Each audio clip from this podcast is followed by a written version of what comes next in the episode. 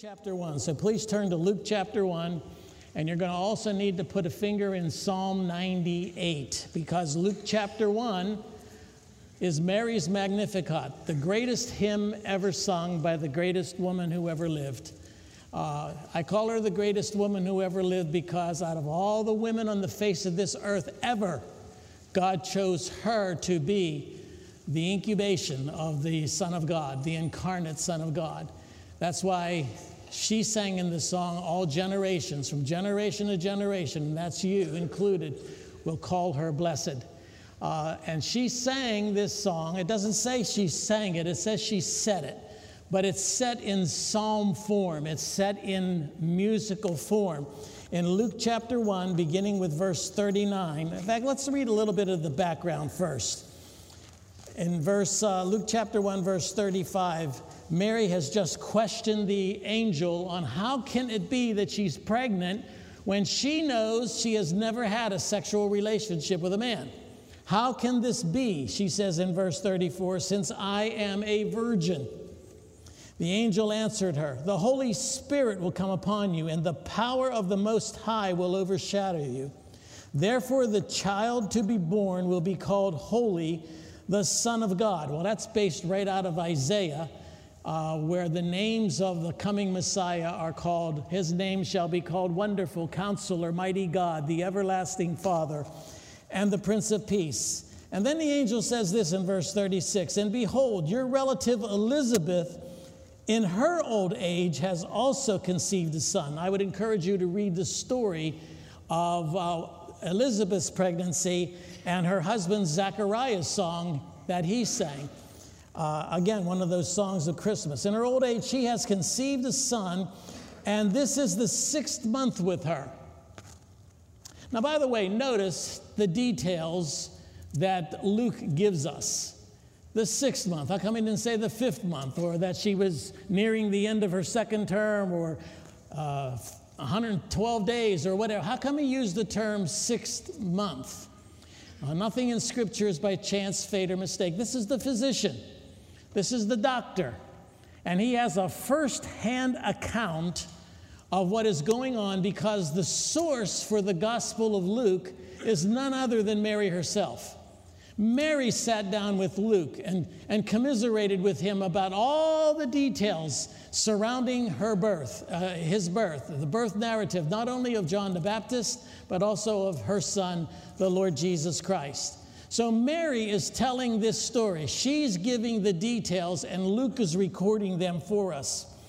Uh, and it says there, and behold, Elizabeth in her old age has also conceived a son, and this is the sixth month with her, who was called barren. There's the miraculous element to it. For nothing will be impossible with God. Do you believe that this morning? Nothing will be impossible with God. And Mary said, Behold, I am the servant of the Lord. Let it be to me according to your word. And the angel departed from her. Well, then the visit takes place. Mary comes to visit Elizabeth. She's really on the run, Mary is, because she's pregnant now. And to be pregnant and unmarried is root cause for adultery. And the penalty for adultery would be stoning. Mary could have legitimately been stoned to death because she was pregnant, and whoever would have believed that she was pregnant without uh, having a relationship with a man? So she's kind of on the run. She's scared. She's probably no more than 15 years old. Uh, she was a young virgin who now is carrying a child, visited by an angel. And if you had been hearing this story from her firsthand, you probably would have said to her, Yeah, right, Mary. Sure. Imagine Joseph's plight. Imagine what he was going through. Well, she visits, she arose and went with haste. That word haste there literally means she's running. She went with haste into the hill country to a town in Judah, and she entered the house of Zechariah and greeted Elizabeth. Now, watch this. And when Elizabeth heard the greeting of Mary, the what? It says fetus there, doesn't it? It says the baby the human being, not the fetus, not the tissue, not the bad circumstance, the baby leaped in her womb. Now, I'm going to throw a parenthesis in here that no one can really prove, but I believe that's when John the Baptist was saved. I believe that is when the Holy Spirit went into that womb and, and, and quickened that man's soul so that he would come to faith in the Lord Jesus Christ. God laid his hand on him in the womb. Now, Psalm 139 kind of tells us that God lays his hand on each of us in the womb. We are fashioned in our mother's wombs before uh, we, uh, before we are ever known to anyone, before we have a name, before we have an identity, we are fashioned and created marvelously in our mother's womb. But notice this it says that the baby leaped in her womb, and Elizabeth was filled with the Holy Spirit, and she exclaimed with a loud cry, Blessed are you among women. And blessed is the fruit of your womb. And why is this granted to me that the mother of my Lord should come to me? Well, how did she know that? How did she know that Mary was carrying the mother or, or the, the, the son of the living God in her womb? And why is this granted to me that the mother of my Lord should come to me? For behold, when the sound of your greeting came to my ear, the baby in my womb leaped for what's the next word? Emotions. That baby had emotions. So here in this passage, the baby is called a baby, and the baby has emotions. And the Holy Spirit has an interaction with that baby in the womb, showing that there is a purpose in utero for that child. So, whatever the liberal press out there tells you about what this thing is growing inside of you, whatever terminology they use, just remember how God views that child in the womb. That is a baby that has emotions, real feelings, touched by the Holy Spirit for a purpose. We need not compromise on that, friends. And blessed is she who believed that there would be a fulfillment of what was spoken to her from the Lord. Now, the hymn that we're going to sing at the end is one that we sing every Christmas time, and it's called Joy to the World. You sing that, you hear it in the mall, everywhere you go. The hymn Joy to the World is sung, but it was never ever intended to be a Christmas song. Did you know that? It's not a Christmas song. Psalm 98 and Joy to the World and the Magnificat that we have here of Mary, this song of praise where she magnifies the Lord. That's the first word that Mary has there. My soul magnifies the Lord. That's where we get the word Magnificat from.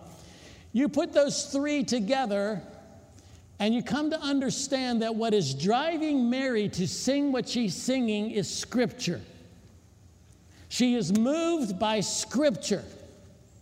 She was ingesting in her early years, those first, what, 15, 16 years, she was ingesting the Old Testament. She was ingesting the Word of God. She was familiar not only with Psalm 98, but with 1 Samuel, the prayer of Hannah. When you compare the prayer of Hannah with Mary's Magnificat, they're almost identical. Where Hannah is giving up her son Samuel to the Lord. She is rejoicing in what God is going to do with her son, the priest. And Mary is singing the song, the Magnificat, and patterning it after Psalm 98 and after uh, Hannah's prayer. But the common theme of Psalm 98, the theme Joy to the World, the Magnificat, and Hannah's song of praise is the fact that God is going to become a man, the incarnation of the Son of God.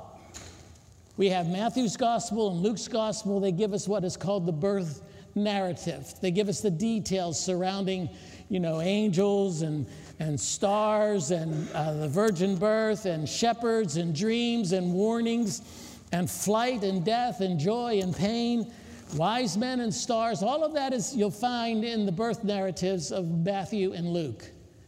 John's gospel begins all the way back at the beginning. where he says, In the beginning was the Word, and the Word was with God, and the Word was God. And then in verse 14 of John 1, and that Word became flesh. That's his birth narrative.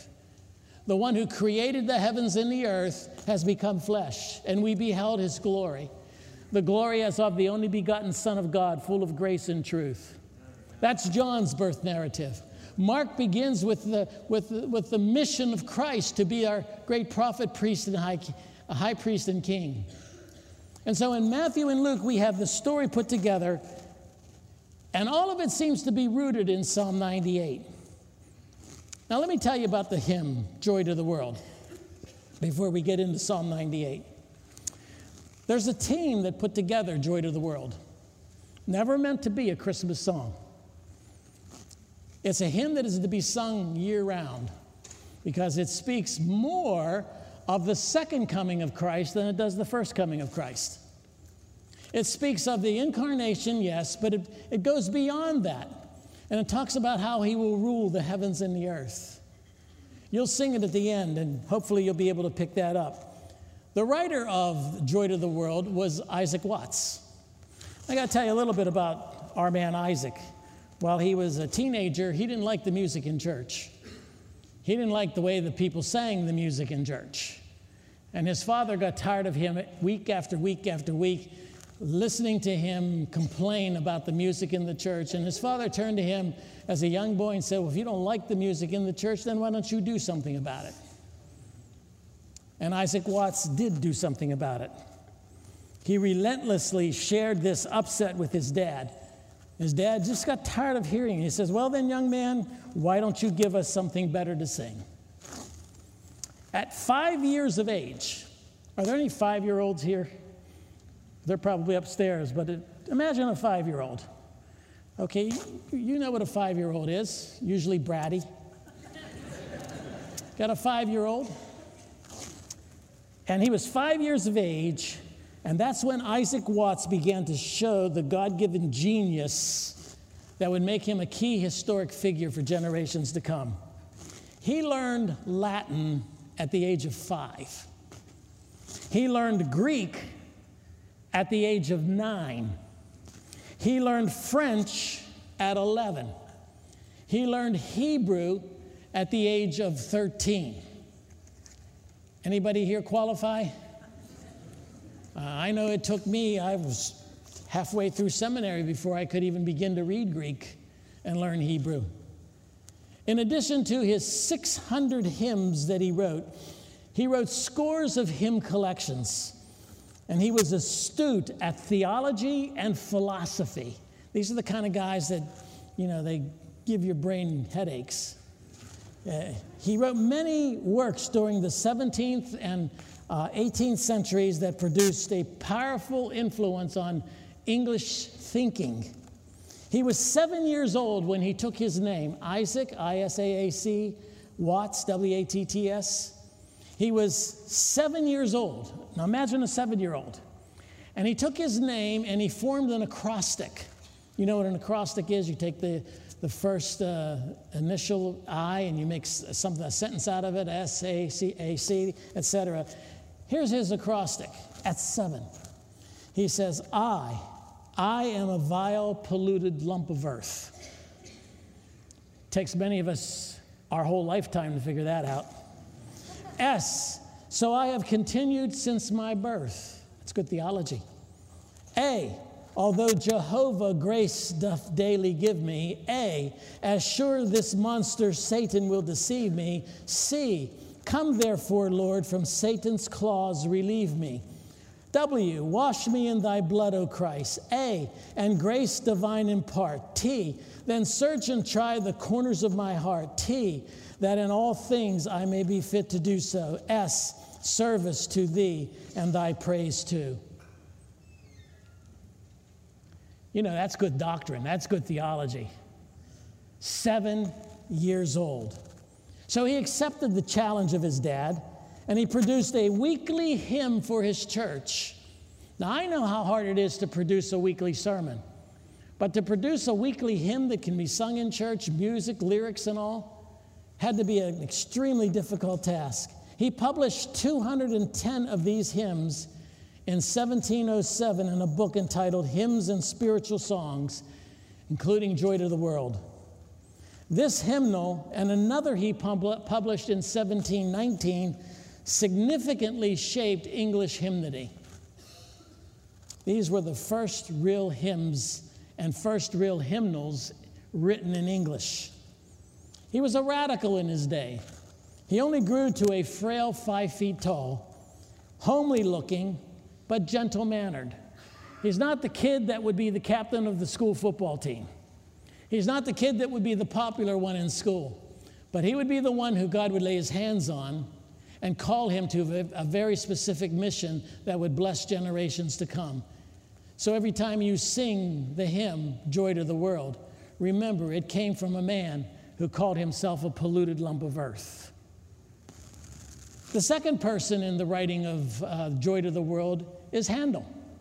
You know, Handel was the one who wrote the Messiah. He was Watts' contemporary, and he was a robust, hot tempered, big city German master of the keyboard, master of the opera, master of the oratorio.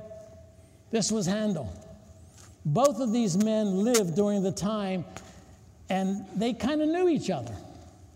Handel's Messiah was written in 24 days and was first performed on April the 13th, 1742. We'll talk a little bit more about this a little bit later on. So we have a team being formed.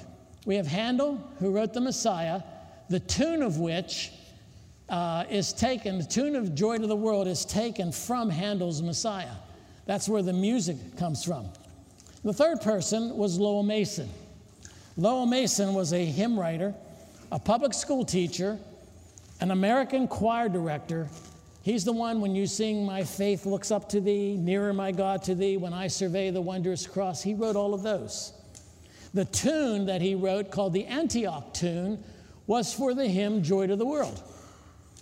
And it was written by Mason and also rooted in the music of the Messiah. So you have a team. You have Isaac Watts, who wrote the lyrics. You have Handel, who wrote the, uh, basically the tune, and you have uh, Lowell, uh, Lowell, Mason, who put that tune into uh, the tune and the lyrics together and formed the hymn that we call Joy to the World. So, through the genius of an English scholar, a German composer, and an American choir director, a great American classic hymn was born. Most people around the world do not see Joy to the World as a Christmas song because of the tenor of the message contained in that hymn. And you'll see it as we get to hear the words Joy to the world, the Lord has come. Let earth receive her king. Jesus did not come as a king, did he? So that couldn't be about Christmas. This is speaking of when he does come as the King of Kings and the Lord of Lords. Let every heart prepare him room, and heaven and nature sing. That means all of creation is going to sing when the Messiah comes. Now, not all men will sing. Most men will cry for the mountains to fall on them. But we who are Christians, we who are believers, and those who have gone before us, the graves will be opened the king will descend. He will come as a king. All of nature, all of the heavens, all of the earth will sing loudly of the coming of this Messiah the second time. The first time was kind of a quiet adventure, except for a few select people who witnessed it, like the shepherds and the wise men. No more let sins and sorrow grow, nor thorns infest the ground. He comes to make his blessings flow far as the curse is found, far as the curse is found, far as the curse is found. A lot of hymnals, by the way, eliminate that verse because it's too negative. They eliminate it because it wasn't in the original Joy to the World. It was added to show that the reason we can sing, the, we, the reason we can rejoice, the, the reason we can say, Joy to the world, the Lord has come, is because sin's curse has been broken. But originally it was not in the hymn. Joy to the earth, the Savior reigns. Let men their songs employ, while fields and floods, rocks, hills, and plains repeat the sounding joy, repeat the sounding joy. This does not sound like his first coming, does it? The earth didn't do that. There was no singing per se of rocks and floods and hills and plains. He rules the world with truth and grace and makes the nations prove the glories of his righteousness and wonders of his love and wonders of his love and wonders of his love. This is all speaking of the next coming. This is speaking of when he comes again. So, Joy to the World is perhaps an unlikely popular Christian hymn. Hate to ruin that for you, but maybe the church sometime in July ought to be singing Joy to the World. Maybe we ought to be singing it in April. Maybe we ought to be singing it in March. Maybe we ought to be declaring the fact that He is coming again as the blessed hope of the church. That's what we're looking for. That's what we're reaching toward. That's why we live. That's why we exist as Christians to reach that destiny. I'll talk about that just a little, bit later. It draws its initial inspiration not from a Christmas narrative, but from Psalm 98. Let's look at Psalm 98 just for a moment, very quickly. Psalm 98. Oh, sing to the Lord a new song, for he has done marvelous things. His right hand and his holy arm have worked salvation for him. The Lord has made known his salvation. He has revealed his righteousness in the sight of the nations. Psalm 98 is what we would call a messianic psalm. The whole psalm points to the coming of the Messiah. This all points to his birth. This points to what Mary is singing about. It's simply called a psalm. I don't know if in your Bibles, it usually with the Psalms, it has the occasion of the psalm. A psalm of David, for example, in Psalm 9, when he lost his son or a psalm of so and so to be sung in the, in the synagogue, etc. There's usually a definition. In this one, it's just simply called a psalm. A psalm of David that does not mark any specific historical event in, in his life, but points to the coming of Messiah, like Psalm 22 and Psalm 24. They are what we call messianic psalms. They are speaking only of the coming of the Messiah. This is the only psalm out of all 150 of them that is called simply a psalm. There's no specific historic focus to it. This is what historic messianic psalms look like. It is a psalm that is prophetic. It has but one focus the coming of the Messiah to bring salvation to his people. This is the psalm, along with the prayer of Hannah, that Mary has in her mind when she sings the Magnificat. This is the psalm that's rolling around in her. Luther said a prophecy concerning the preaching of Christ and the coming of his kingdom is what this psalm is all about. Calvin says this psalm is about the coming of Christ in his kingdom.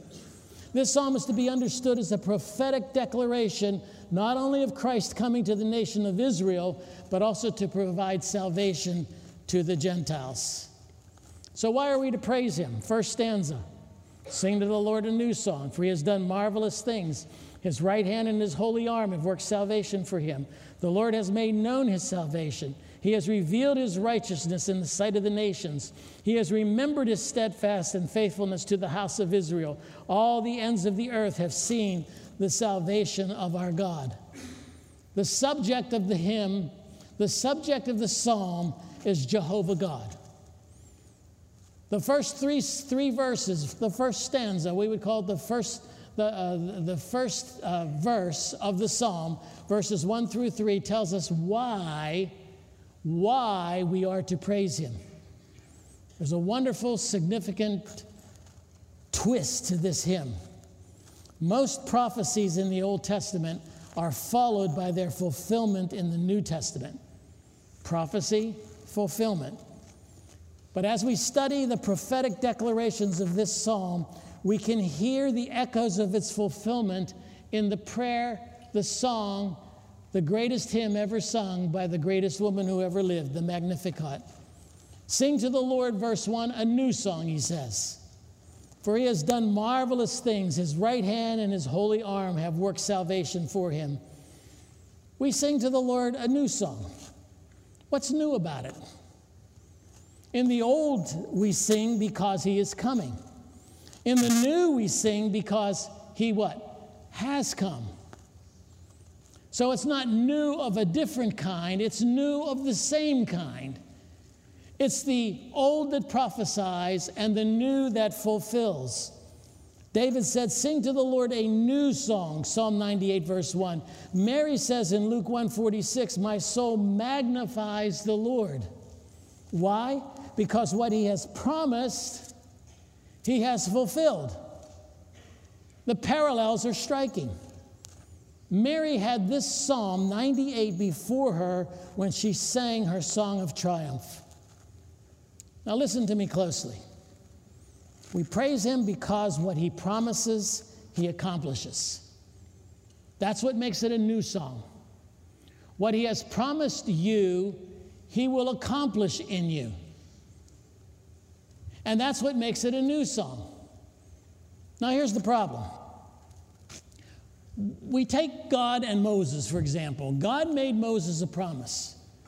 I am going to use you to deliver Israel out of bondage. Understand that? I'm going to use you. Here's the promise I'm going to use you to deliver Israel out of bondage, and I am going to take you to a land that is flowing with milk and honey. That's the promise. I'm going to deliver you to a destiny. I'm going to deliver you to a specific end, a specific purpose. You will leave the bondage of Egypt and you will fulfill your destiny in the land that is flowing with milk and honey. Everybody likes that. We like to be delivered. We like our salvation. We all love our salvation. Amen? Christ has saved me. He's redeemed me. He's redeemed me out of the pit. He's redeemed you out of the pit if you know Christ this morning. And He's delivered you to what He promises, not only eternally as a destiny of a land flowing with milk and honey, but on this earth, He has a purpose for you. He's taking you from here to a destiny. And we like that. We like to come to church, for example. We like to come and talk about our destiny. Yes, He delivered me. He delivered me, and my destiny is what I have in view. We like the bookends. We don't like what's in the middle. What's in the middle is a period of preparation for that destiny. There's a development stage. Heard Tony Evans talk about that in one of the tapes that I listened to from him. He said, We have been delivered to a destiny. And we all like that. Mary loved the idea that every little girl of her age would have thought could be her, that she would give birth to the coming Messiah. That's the deliverance stage. The destiny would be that he would save his people Israel from their sins. But when the prophet and the prophetess and that child was presented in the temple, looked her square in the eye and said, An arrow is going to pierce your heart. That really was something the Bible tells us she pondered all these things in her heart. And you know when she realized what that prophet meant? Is when she stood at the foot of the cross and realized that there was a development stage to get to the fulfillment of that promise. To get from deliverance to destiny we must go through a period of development. Now, when we all come to church, we want to jump from deliverance to destiny. Tell me something, preacher, it's going to make me feel good for the rest of the week. What if I were to tell you, you have to go through what Israel went through? You have to face Canaanites and Edomites and Amorites, and as I've said for many years, and all the other ites that are there. You have to fight all of them. You have to go to war. You have to suffer. You have to go through pain and heartache and brokenness because Jesus talked about not picking up your crown and following me. He talked about picking up your what? Your cross and following me. We don't like that part. We want to jump from deliverance to destiny. I want to know what God has planned for me tomorrow. But I don't want to have to go through any of the development stage to get there. And they had no water. They had no food. They had no real uh, experience as warriors. They were slaves for 400 years. And these Canaanites had been there a long time. They had weapons of warfare, they had experience on the battlefield. All we have is a leader who says that God told him at a burning bush that he was going to deliver them to a promised land. It didn't seem much like a promised land when hell opened up and swallowed Korah at the rebellion. It didn't sound much like a promised land when they had no food to eat and God fed them every day with manna from heaven. They got tired of that manna. They remember the watermelon and the cantaloupe and all of the other fruits that they had in Egypt, forgetting how God delivered them out of slavery. They didn't want to go through that middle stage. Neither do you. Neither do I. We don't want to have to be developed. And God was saying all to them all along, you must go this way.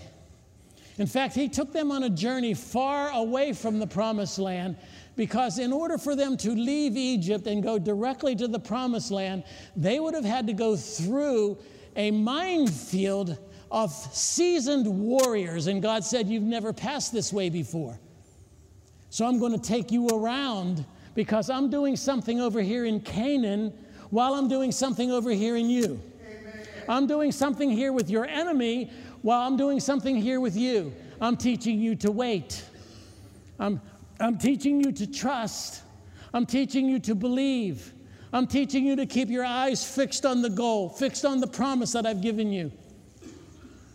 But in order for you to get there, you're going to have to go to war but you're not ready for war. I've got to get you ready for war. And while I'm getting you ready for war, I'm getting the land ready for you when you get there. I've told those Canaanites, dig those wells, raise those flocks, plant those vineyards. And he prospered Canaan. He, pro- he made it a land of milk and honey but he wasn't making it for them. They were making it for Israel. God was preparing the enemy to prepare the land for Israel, who was wandering around in the wilderness wondering whether or not God cared. He fed them out of a rock, water. He gave them manna from heaven. He worked miracle after miracle after miracle and yes, he chastised them in the wilderness. A whole generation had to die off because of their rebellion. So Psalm 98 tells us that we are to praise him for he's, he's, he's creating a new song. That's the deliverance. The miracle is the coming of Messiah in the form of a, of a baby in the womb of a virgin. You kidding me? Do you think anybody thought that might be the case? How could this be? You see, God made a promise to Moses that he would deliver them, and he would deliver them to a destiny. Do you know what your destiny is? Do you understand what it is yet? I'm not talking about your eternal destiny. We all like to talk about that. One day we're going to heaven. We all like to talk about that, don't we? that God has a plan. He's got eternal life for me. And, and yes, that is something to be craved. That is something to be desired. That is something we should keep our focus on. But we don't like to talk about the development period, what's in between.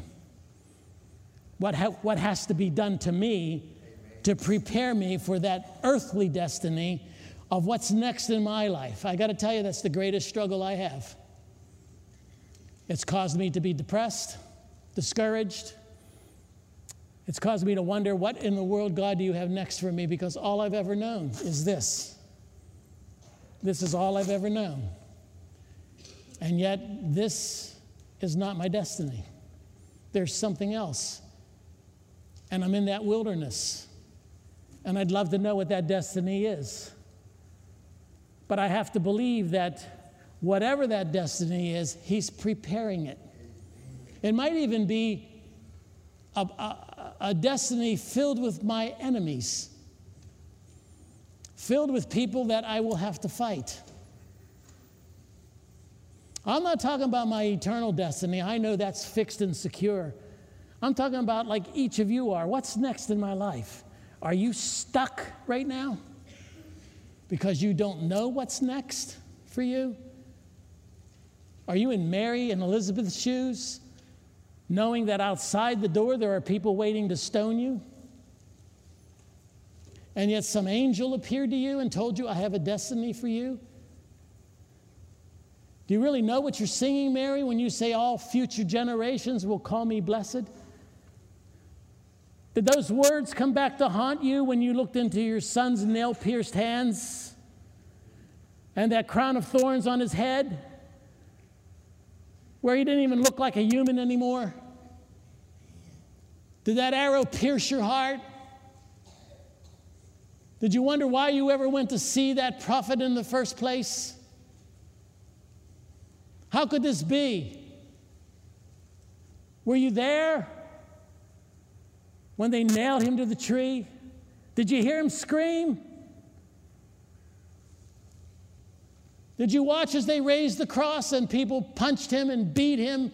There he is standing fixed on that cross, naked, all human dignity gone. Cursed is he who is pierced on the tree. Were you there when his very friends ran and forsook him? Were you there? Can you see Mary standing there? Can you see and feel her tears dropping from her eyes when all of her hopes and her dreams were scattered and smashed as she watched her son being butchered on that cross? Did you hear her doubts in her heart where she says, Lord, how can this be? You promised me. Do you think she really believed in a resurrection? Do you think she understood it all? Do you think she said to Jesus on the cross, just bear it out for a few more minutes, you're going to have the last word? I venture to say, just as a 15 year old girl, more now as a late 30s woman, she probably stood there at the foot of that cross and said, God, I don't understand this. I don't understand this. How can this be? Your promises seem null and void. Plague number one. Lord, how can this be? Moses must have said. Why hasn't he repented? Plague number two, number three, all the way up to number 10, each time Moses must have cried out to God, You told me you would deliver Israel. And all this man is doing is hardening his heart. Can you imagine what Moses felt like at the shore of the Red Sea when Moses is watching behind him uh, Pharaoh's army coming. He looks to the right, there's mountains. He looks to the left, there's mountains. He looks straight ahead, and there's the sea. He has nowhere to look but where? Up. He had nowhere to look but up. And his people yelling and screaming at him what a lousy pastor he was. How could you lead us to this point? You think Moses wondered? You think he thought to himself, What's going on here? Lord, you made a promise to me. You promised a destiny. I don't see it. I don't see it. But then God spoke to his heart Trust me. I know the only direction you can look is up. And that's exactly where I want you to look. But you know, somebody had to put their feet in that water first, didn't they? Somebody actually had to take the first steps. You know who he told to take the first steps? All the leaders. You priests and Levites, jump in. Somebody had faith that was contagious. I think it was Moses. All along, God had a destiny plan. Listen to me, friends. When you read the Magnificat, when you see Psalm 98, when you read the prayer of Hannah, you find in this little peasant girl a prayer, a prayer of hope. She's looking not only at her own self, she's looking at all the generations to come who are going to find the fulfillment of the promises that God made all the way back in Genesis 3:15 where Satan's head will be crushed. She's seeing all of those promises realized in this child that she is carrying. She knew what the truth was. She didn't know what it would cost her. All she had was a warning. So when we sing a new song, a new song has deliverance, my salvation, it has my destiny, eternally, eternal life, temporarily, who knows? But it's there, it's promised to us. But in between, there's a process. In between, we must be developed while God over here is preparing that land of milk and honey for us. We are to always, listen, always, always, always sing a new song, a song of hope, a song of fulfillment. You see, the song of a Christian is a new song because it sees in reality the destiny and the promise of that destiny that God has for us. We live in hope deferred. That's hard. But we sing in hope realized. We live in disease, but we sing in healing. We live in failure, we sing in victory. We live in war, but we sing in peace. We live in temptation, but we sing in deliverance. We live in sin, but we, but we sing in forgiveness. We live in doubt, but we sing in certainty. We live in grief, but we sing in reunion. We live in sorrow, but we sing in joy. We live in famine, but we sing in a banquet. We live in pain, but we sing in balm. We live in hate, but we sing in love. Why? Because God has not only delivered us, He's delivered us to a destiny. And that destiny involves going through a development process by which we realize that earthly destiny that sometimes must be traveled to in pain and sorrow and heartache and brokenness. But here's what we sing. Here's a song that makes it easy. Joy Amen. to the world the Lord is come. That's the song. And all along, God is preparing this destiny by using the Canaanites to work the process. Again, I heard uh, Tony Evans give an illustration, which I think just really fits. He says there was an old farmer who had a dog. Dog was kind of troublesome to him, gave him more troublesome than he did joy. And the, and the dog fell down a well one day. And the farmer came and he saw that the dog was down at the bottom of the well and water was there at the bottom of the well and dogs yelling and screaming to get out of the well. And the old farmer decided, you know what? He's better dead than he is alive. So he starts burying the dog alive. He takes a bucket of dirt, throws it in. Takes another bucket of dirt and throws it in. And he noticed with each bucket of dirt that he was throwing in, The dog was scratching like crazy with his paws. And with every bucket of dirt that he threw down the well, the dog would dig and climb one step at a time. One step at a time. Next bucket of dirt, dig, climb another step.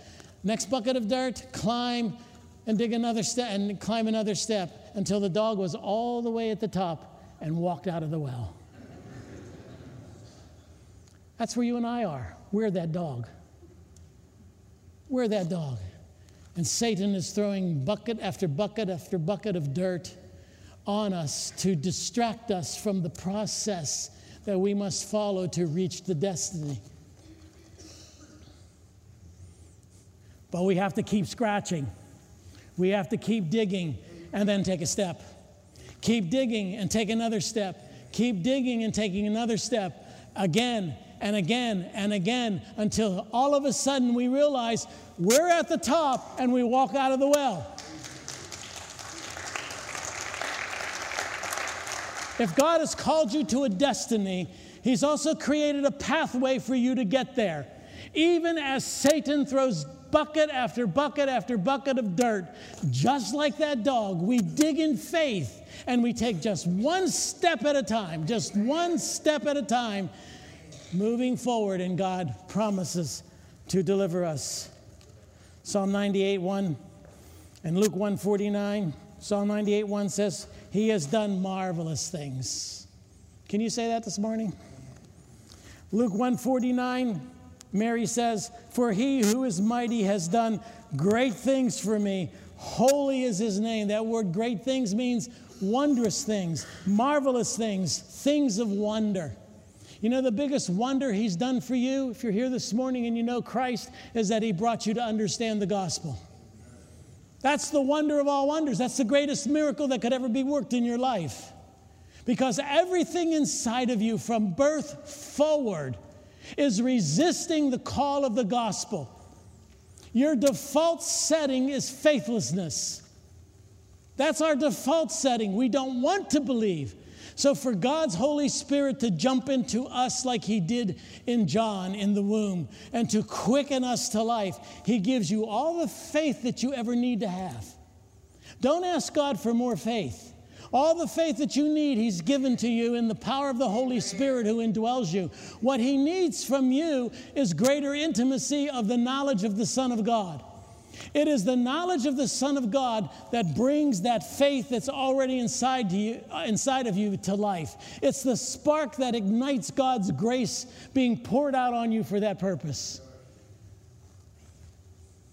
But if we don't know Him, if we're not developing that in- intimacy, David said in Psalm 9 on the death of his son, he says, I will praise you, O Lord, with all my heart.